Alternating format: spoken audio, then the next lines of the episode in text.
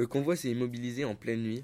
Avant même l'ouverture des portes, nous avons été assaillis par les cris des SS et les aboiements des chiens. Puis les projecteurs aveuglants, la rampe de débarquement, la scène avait un caractère irréel.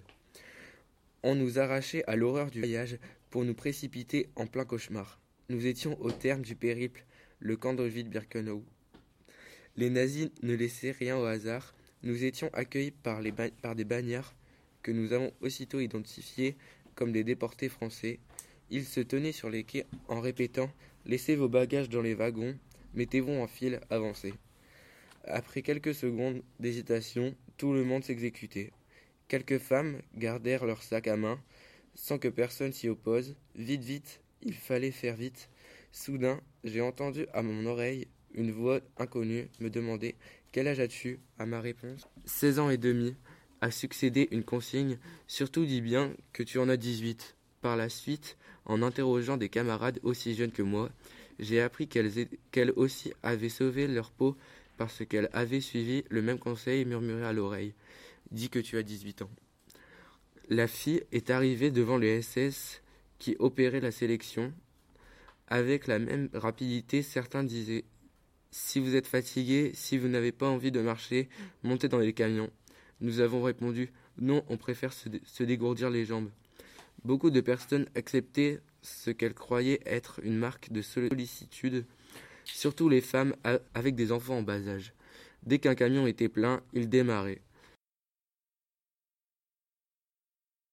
Nous avons marché avec les autres femmes, celles de la bonne file, jusqu'à un bâtiment éloigné en béton, muni d'une seule fenêtre où nous attendent les capots, des brutes, même si c'était des déportés comme nous et pas des SS.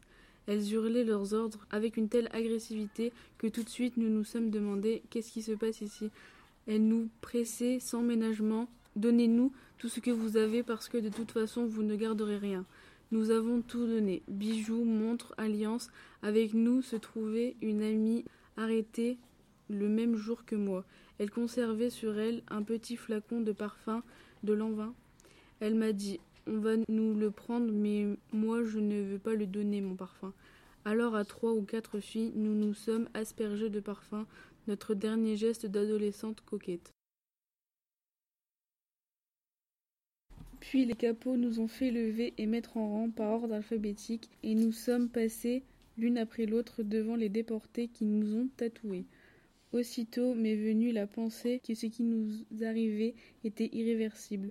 On est là pour ne plus sortir. Il n'y a aucun espoir. Nous ne sommes plus des personnes humaines, seulement du bétail. Un tatouage, c'est indélébile. C'était sinistrement vrai. À compter de cet instant, chacune d'entre nous est devenue un simple numéro inscrit dans la chair, un numéro qu'il fallait savoir par cœur puisque nous avions perdu toute identité. Dans les registres du camp, chaque femme était enregistrée à son numéro avec le prénom de Sarah. Ensuite, nous sommes passés au sauna. Les Allemands étaient obsédés par les microbes. Tout ce qui venait de l'extérieur était suspect à leurs yeux. La folie de la pureté les hantait. Peu leur importait que par la suite, celles d'entre nous qui ne mourraient pas à la tâche survivent dans la vermine et des conditions d'hygiène épouvantables. À notre arrivée, il fallait à tout prix nous désinfecter. Nous nous sommes donc déshabillés avant de passer sous des jets de touche alternativement froids et chauds. Puis, toujours nus, on nous a placés dans une vaste pièce munie de gradins, pour ceux qui en effet étaient une sorte de sauna. La séance parut ne devoir jamais finir. Les mères qui se trouvaient là devaient subir pour la première fois le regard de leurs filles sur leur nudité. C'était très pénible. Quant au voyeurisme des capots, il n'était pas supportable. Elles s'approchaient de nous et nous tâtaient comme de la viande à l'étal. On aurait dit qu'elles nous jaugeaient comme des esclaves.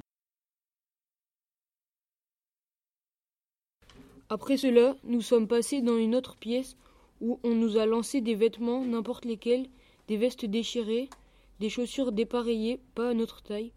Le prétexte pour ne pas nous rendre nos habits répondait à la même obsession de propreté. Ils n'avaient pas été passés au désinfectant. Ceux qu'on nous donnait prétendument propres étaient bourrés de poux. En quelques heures, nous nous sommes ainsi retrouvés démunis de tout ce qui avait fait jusqu'alors ce qu'était chacune de nous. La seule humiliation que nous n'avons pas connue, c'est d'avoir la tête rasée, la règle à Auschwitz voulait que toutes les femmes soient complètement rasées en arrivant, ce qui contribuait à la démoraliser. Lorsque leurs cheveux repoussaient, les capots les rasaient de nouveau afin de conserver une certaine allure. La plupart devaient alors porter un fichu sur la tête.